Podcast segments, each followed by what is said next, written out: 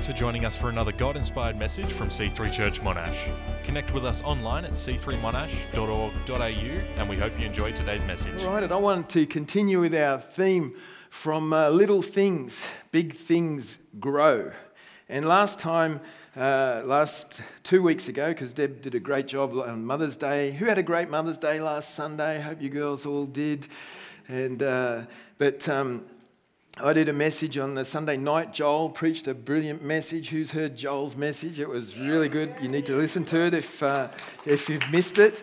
But I talked about um, our, our life is a seed and it requires consecra- consecration. And our life consists of sowing seeds. And uh, the scripture we bounced off in the beginning was Galatians 6, verse 7. It said, Don't be misled. No one makes a fool of God. Whatever a person plants, he will harvest. And so that kind of set the, the thinking around what we, what we sow, we reap. What we, what we plant, we will harvest. And so we asked some questions about what, what seeds does God want us to start planting? And uh, if we haven't planted yet, what do we think we might need to start planting in our lives today? And, uh, you know, maybe we've planted some seeds a while ago and we, haven't, we feel that we haven't seen them come to fruition yet.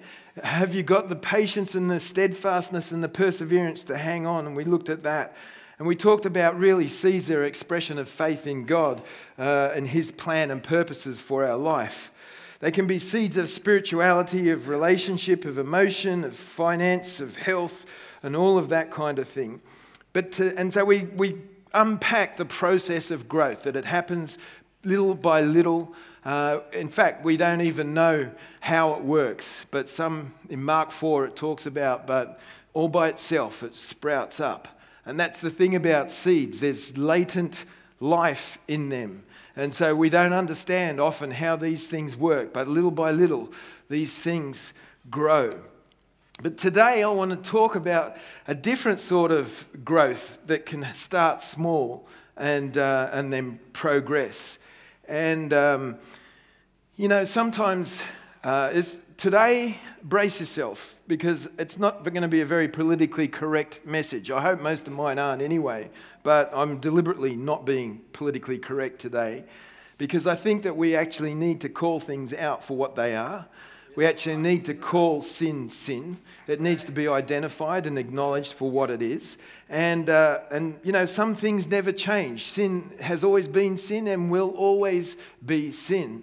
And so I want to actually help us today to realize that, that uh, there are some things in our lives that we can put there and that we allow to grow that are actually not helpful or healthy.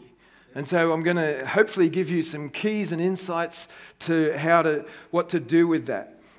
So uh, the, the, the key thought this, moment, this morning comes out of James chapter 1, verses 13 to 15. and, and it says this Don't let anyone under pressure to give in to evil say, God is trying to trip me up. God is impervious to evil and puts evil in no one's way. The temptation to give in to evil comes from us and only us. We have no one to blame.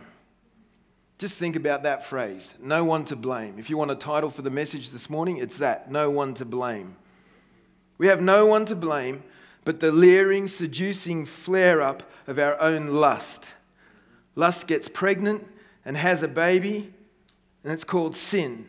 Sin grows up into adulthood and becomes a real killer called death. And so we can see here in Scripture that just as there is a process of seeds of, of good things that we sow in our life and they come to fruition, the seeds of the bad things that we sow in our life can come to fruition in a very unhealthy way. Out of little things, big things grow. Are there some little things in, in your life today that are growing that actually need to be addressed?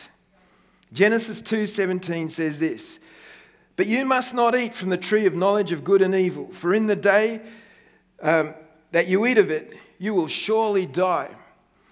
It goes back to what happened in the Garden of Eden and the original uh, outworking of the problem that we find ourselves continually contending with is this, this thing of sin And it's rooted in the fact that we actually want to do things our own way. You know, we, God gave man permission to enjoy everything, but the one thing he was asked not to was the thing that captured his attention. And sometimes it can be that way. And I'm going to give you an insight into how to overcome that. But it's kind of like, you know, you can do whatever you like, but don't do that. And it's like, we all focus on the one thing that we shouldn't be doing rather than everything else that we are able to be doing. It's just human nature, and it goes back to the, to the fall. Genesis 3 6 says, When the woman saw that the tree was good for food and pleasing to the eyes, and that it was desirable for attaining wisdom, she took the fruit and ate it.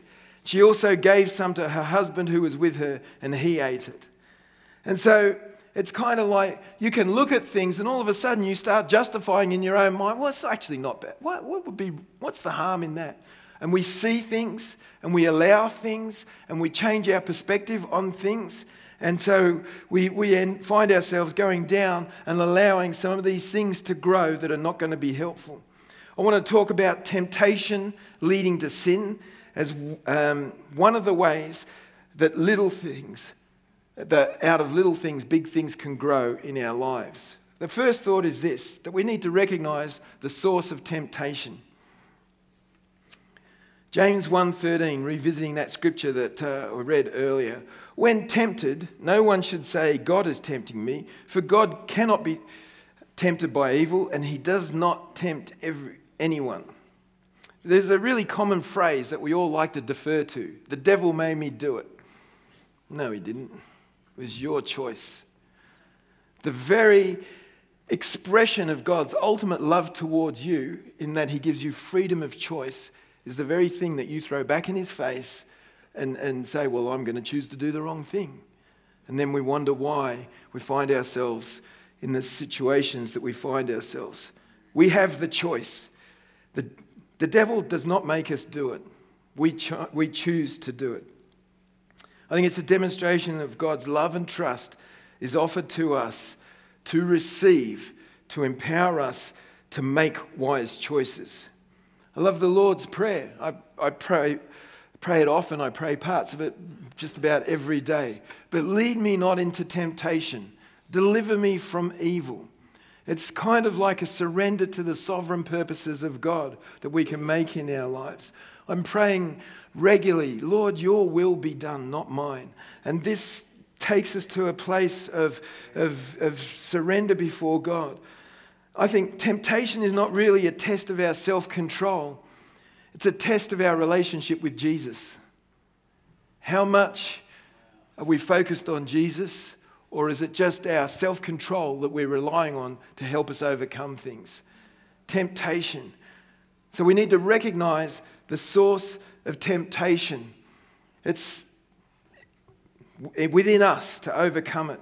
The second thought is we need to understand the process of temptation. And again, James 1 14 and 15, following on from that previous scripture, it says this But each one is tempted when by his own evil desire he is dragged away and enticed. Then, after desire has conceived, it gives birth to sin. And sin, when is fully grown, gives birth to death. when, not if. When, not if. When it is fully, when sin is fully grown, there will be a part of us that dies. And the ultimate price of fully grown sin is death, eternal death. But I think if we allow sin to grow in our relationships and our emotions, in our finances, if we allow sin to grow in those areas, we will experience emotional, relational, financial death. And so we need to be careful what we allow to grow. When, not if. If that stuff is in there, it will grow. And so it becomes a challenge to do with it. So temptation, temptation is actually, it talks, it's really like a lure for fishing. It's, a, it's the, the image is the, the lure that attracts the fish. And it's dangling in front of us all the time. And it's enticing and it's jiggling around. And you kind of think it won't hurt. But that's what the image of temptation is, um, is like. But if you're struggling with temptation at the moment, think about it this way it's actually a compliment. It's a compliment to you because God knows that you can handle it. God knows, um, it's all, He knows also that it's, it's exposing the devil's plan for your life. So, your area of temptation that you're finding yourself being tempted in, and it's, you know, um, we all have areas that we're susceptible to. So, if we're dealing with temptation, then it's exposing where the devil wants to bring a weakness into our life. And so, in a sense, it's a compliment because it's kind of like, okay, you know, this thing is here, but I can deal with this. So, the process of temptation is the temptation, and then there's the fantasy. We tend to rationalize it. You know, it's, it's like back in the Garden of Eden. Well, it doesn't look that bad. How could it be that? It couldn't hurt that much. It's only one tree. We rationalize. We just allow one behavior, one slip of a standard or whatever. You know, and, and it's, and it's yeah, we, we end up rationalizing it. The thing about the tree was that, that they looked at the tree and fantasy talks about what are we looking at? What are we allowing to uh, roll around in our thinking, in our minds? What are we looking at? What are we contemplating? What are we entertaining? Because this is the thing that will start, these are the seeds that will start to, to come forth. In Matthew 6 22 and 23, it says this Your eye is like a lamp that provides light to your body. When your eye is healthy, your whole body is filled with light. But when your eye is unhealthy, your whole body is filled with darkness. And if the light you think you have is actually darkness, how deep that darkness is. You know, what we look at, what we allow in into our eyes, into our thinking, what we contemplate, what are we fantasizing about, becomes part of that little seed that can keep on growing. So we have the temptation, which we all find ourselves dealing with. We have a fantasy that we can, you know, uh, what we're embracing. Then we move towards sin. And yet, the Bible tells us that one of the things that we can do, or that we should do, is actually flee from sin. Let's not move towards it. So, when we're thinking about the temptation, don't think, oh, here it comes again, I'm going to give in to it. I just can't, I'm not strong enough. Have a look at it and say, oh, here comes this temptation again. Devil, is that the best you've got? I'm bigger than this. I've got this. I can do this. I can beat this. And then, and, and then it's like the fantasy. What are you thinking about? Are you embracing and allowing yourself to go off with that fantasy? Or are you resisting it and, and thinking on something different? Why not look at the whole of the rest of the garden rather than that one single tree? Don't focus on that thing, focus on everything else. And then move away from sin, not towards sin. Flee sin flee. When, it, when there's just this inkling of something happening, then hightail it out of there. Flee. It doesn't matter whether we've been Christians just for five minutes or 50 years. That's a, that's a tactic, is to flee. And then, you know, temptation, the process of temptation, then from moving towards sin, then the act of sin. And it's kind of like, well, you find yourself dabbling around the edges. How far is too far? Is it really, you know, should I you know, often youth and young people ask this question well, how far is too far? How far, how close to the edge can I get without falling off the edge? But I tell you what, when you get that close to the edge, it'll start to crumble underneath you, and before you know it, you're off the edge anyway. Stay white, right. The question is not how far can I go before it becomes sin. It's like, what are we asking ourselves here? how far do we go? The thing about this is that we, the thing that we should be doing is boldly, rather than approaching the edge of how far we could go, is boldly approaching the throne of grace yes. that we read about in uh, Hebrews. And uh, when we boldly approach the throne of grace, that is the thing that releases us and sets us free. So if you're considering a sinful course, you know, there are times in life when we think, you know what, stuff it, hang it, whatever. I'm just going to give in to this. I'm too tired of fighting. It's too hard. I haven't got it in me any longer. I'm just going to give in to it. You know, don't, you know what? Don't sell yourself short. You actually don't have to beat it. It's God in you that beats it. But don't give in to it. Don't sell yourself short. You are worth way more than that. Don't, don't sell yourself short. Because that's the, the thing about this thing is it's kind of like, well, it's all too hard. I'm just going to give in to it. No, it's not. You, you're worth it. You're worth fighting for. You, you are worth fighting for. You're worth fighting for yourself. Don't sell yourself short. And maybe, you know, maybe you're in sin now. Maybe there's some dark things happening in your world. Here's one word to you this morning stop. Stop. Just stop and boldly approach that throne of, throne of grace. Because when we talk about the process of th- sin, we're talking about temptation, fantasy, moving towards it, acting on it, and then ultimately it results in death. Our choices can result in death. From little things, big things grow. Death is a big thing. If it's a financial death or a relational death or whatever it may be, that's a big thing. Our choices can lead to death. Proverbs 14 12 says this There is a path before each person that seems right, but it ends in death. Well, that's pretty, it's like, well, if it seems right, then how do we, like, you can start second guessing yourself around a scripture like that. That a path before each person that seems right. We are masters at justifying doing the wrong thing. We are masters at justifying. Oh, well, I should speak in the first person here. I'm a master at justifying doing the wrong thing, entertaining things that I know I shouldn't be. Master of that. And then this you know, there's a path before each person that seems right, but it ends in death. Let's have the courage to make the right and healthy choices. And let's think a bit, let's magnify the consequences of sin. Let's think about, okay, just say, for instance, you allow yourself to go down the track of sin and you get caught. What are the consequences of that going to be?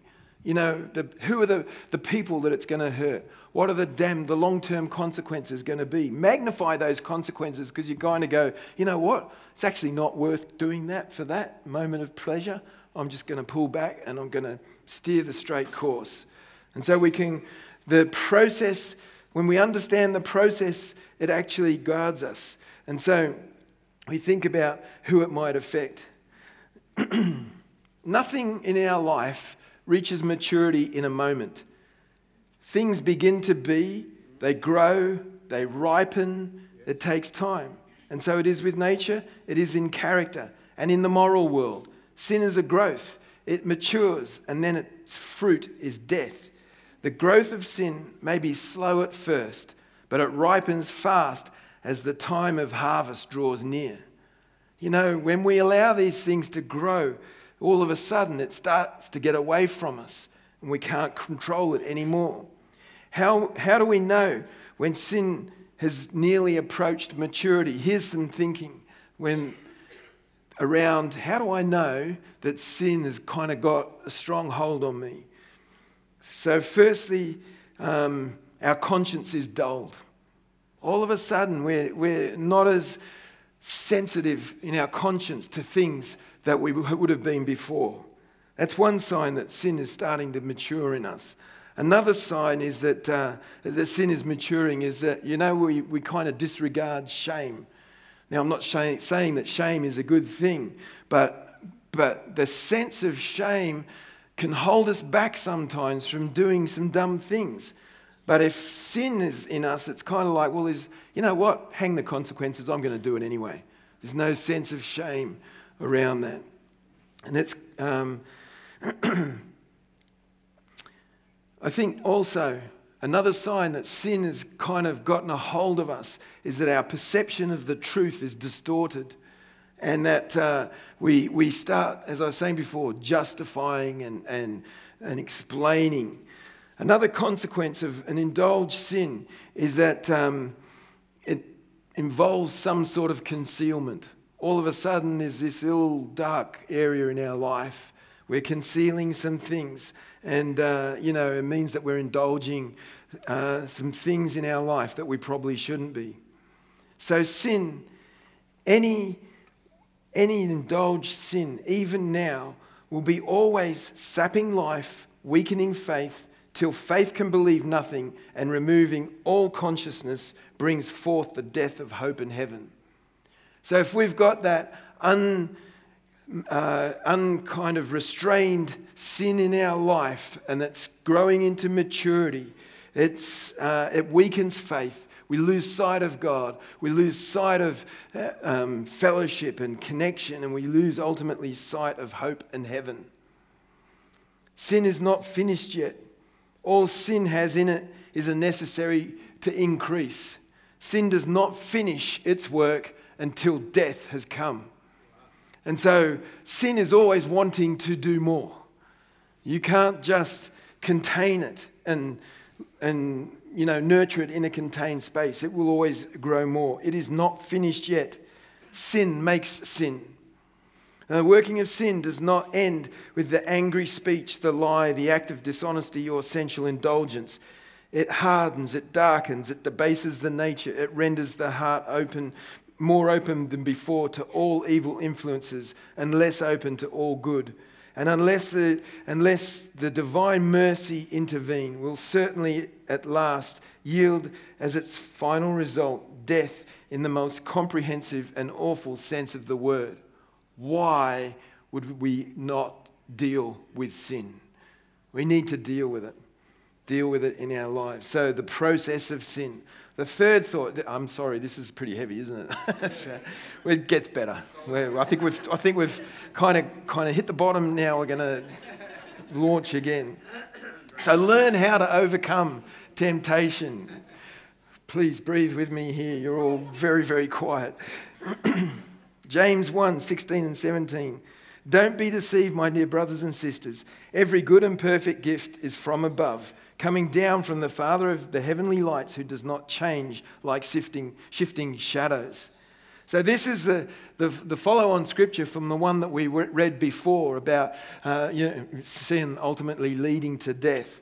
But he's saying, Don't be deceived, my dear brothers and sisters. Every good and perfect gift is from above, coming down from the Father of heavenly lights. It's almost like, well, he's changed subject and he's off on a completely different tangent. No, he's not. This is, this is how we learn to overcome temptation. It's not a different subject. He gives us the gifts to help us out, and we're not tempted beyond the ability to resist. There are two things that are crucial in our understanding of dealing with temptation when we find ourselves confronted with this thing. So we've, we've kind of identified where sin will take us, the, if we allow the little thing of sin to grow, where that will take us. But now, and it starts in temptation, but now it's dealing with temptation.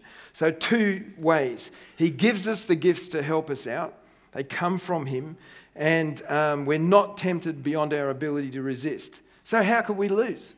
It's like we're given the tools, we're given the way out why are we still contending with this stuff?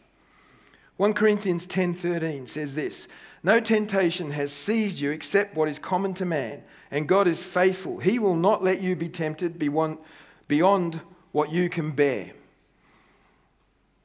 That means you. That means me. We are not tempted beyond what we can bear or resist or overcome. But when you are tempted, he will also provide a way out. How cool is that?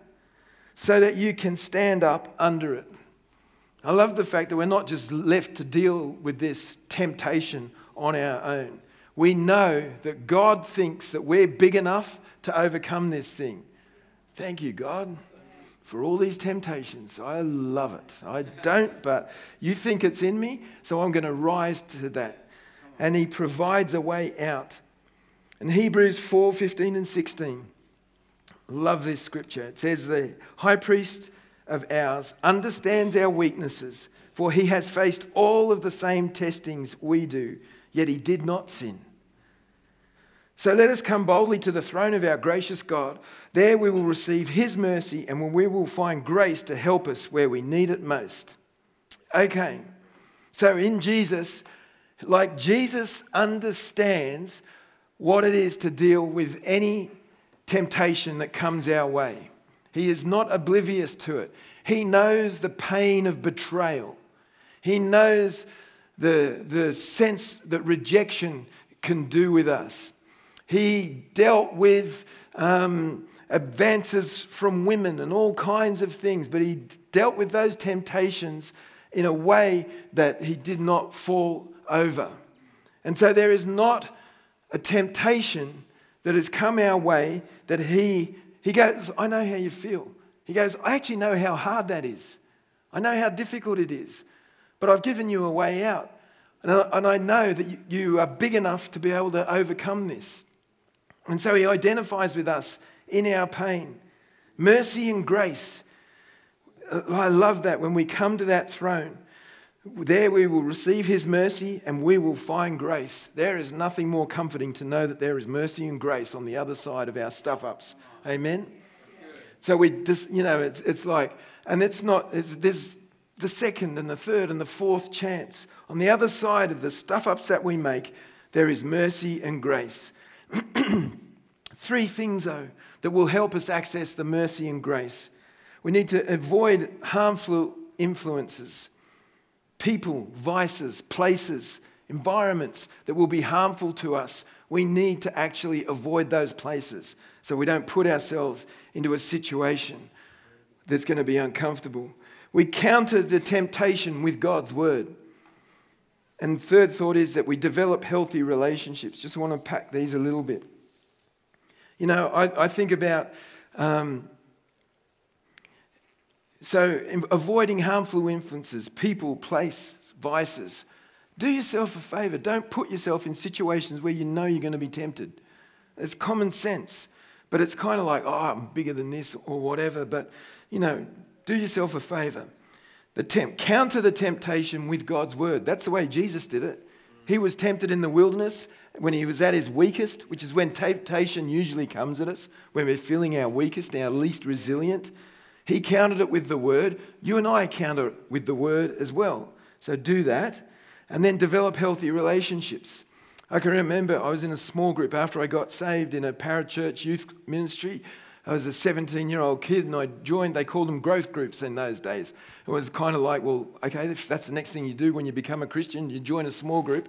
I think I've been in a small group ever since, since uh, 1976, because that's where you actually do the journey together. That's where you, that's the, the value of it and the power of it. That's why we, we kind of promote the small group life of our church because it's invaluable for our growing as Christians. Because we, you know, problem shared is a problem halved, you know, and, and as it's, we're only as uh, sick as our secrets, as I've heard it said, you know, and it's kind of like let's learn to do life, learn to be uh, open handed and open hearted and open spirited. You know, it's kind of like, you, I, believe it or not, you know, I was pretty open in that small group, that very first small group. I'm not in touch with any of those people anymore. But I've been in many, many small groups since. And some, there are still people that were in that first small group that I'm friends with today. So it's kind of like, that you won't have, uh, you may find friends for life in your small group, although you may not be in the group for life. It's kind of like, but we embrace a way of doing kingdom living that helps us overcome these things that want to take us out. And so, develop healthy, healthy relationships. Proverbs 24 6 says this Don't go to war without wise guidance. Victory depends on having many advisors. That's what a small group is all about, helping us in the war that life is out there.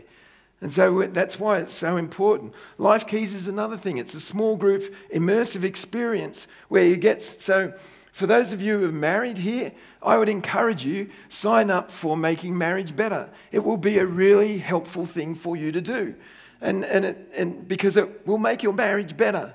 It's an immersive small group experience for ten weeks or eight weeks or whatever it is, but it, you will benefit from it. And that's, that's the value of this. So develop healthy relationships. You know, I think the workplace can be a real place of pressure for us as Christians, a real place of pressure for us as Christians. I can remember when, uh, when I used to work in construction that I was um, on building sites and we would, would when we finished like a high-rise building, you put the, put the roof on, there'd be a topping out party.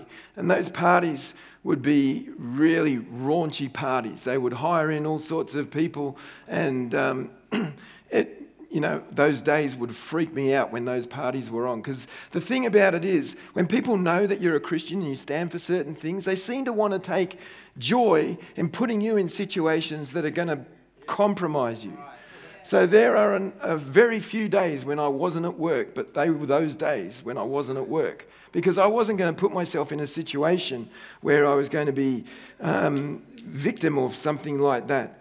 So, so anyway, fourth thought, wrapping up quickly. So that third thought then is learn how to overcome temptation. We avoid harmful influences. We counter temptation with God's word. Develop healthy relationships. The fourth thought then is we fall in love with Jesus. he is the only one that can help us defeat sin.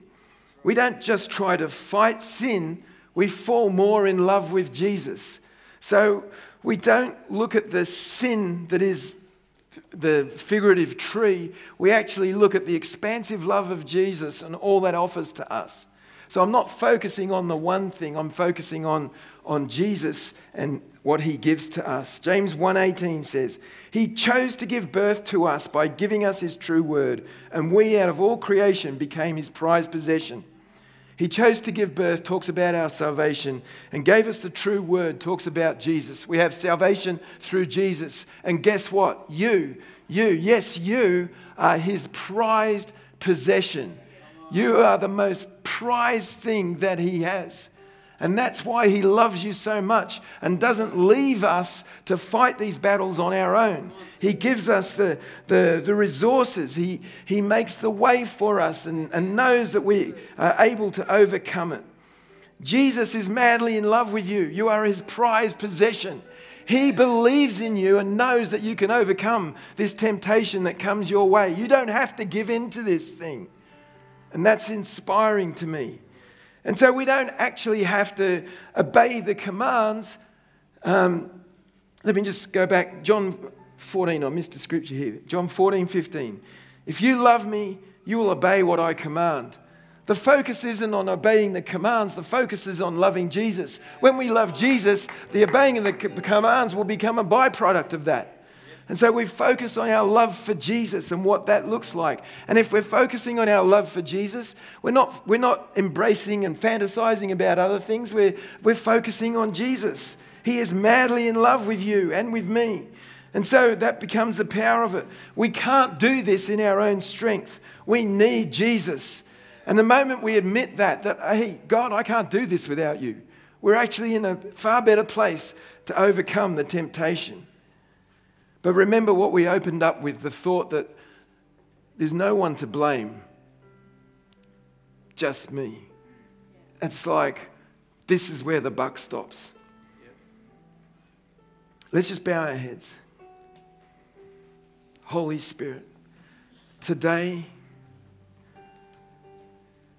today in this place, I would ask that each and every person here would fall more in love with Jesus. And because of that, we will obey the commands, we will resist the temptations, we will flee the lusts, we will not allow sin to grow. We will boldly approach the throne of mercy and grace and shower ourselves in, in those incredible privileges that are ours because He loves us. And I want to, I want to exhort you today don't let negative little things grow into negative big things. Father, today I pray for every single person facing temptation. I pray for a revelation that you are not allowing us be, to be tempted beyond our ability to resist. I pray that something would stand up on the inside of us to resist what the enemy is wanting to bring us down with. And I thank you, God. I thank you, God, that it's not too much to handle and that you give us a way of escape. Father, right now, I ask that you would help us all for more and more and more in love with you today. I pray that you would help us come boldly before the throne of grace. And I thank you, God. I pray in this place, let every eyes closed and head is bowed. That today, if you know that you need to fall more in love with Jesus, whether for it's the very first time or you know you've drifted away and allowed things into your world that have blinded you to his love for you. I'm going to ask you in a moment to just raise your hand. I'm not going to get you out or anything like that. I just want to I'll give you the opportunity to say, you know what, this is a defining moment in my life. From this day forward, I'll leave this place in a different way with a different heart and a different sense in me. A sense of mercy and grace actively working in my life. A sense of forgiveness. A sense of, Lord, that, that is provoked by repentance. You know, your, a raised hand will signal, you know what, God, I'm sorry. I've tried to do it my own way. I wasn't able to resist it. But Lord, now I know with your help I can. Father, help each and every one of us fall more in love with you today than we have ever been before. So if you believe that God has been speaking to you today about falling more in love with Him, then why don't you just raise your hand now and say, Yes, that's me. God, I want to fall more in love with you today. Who wants to make that decision this day? Thank you, God. I just desire to fall more in love with you today, God than ever before. Thank you. Thank you for that hand. I see it. Thank you. Father, I pray as we make these declarations today that we want to fall more in love with you. I thank you for the, the privilege of boldly approaching your throne of grace, where mercy and grace are poured out upon us without measure and that we don't have to do and fight these battles on our own. I thank you, Lord, as you seal in the heart of every single person here the reality to fall more in love with you. In Jesus' name, amen.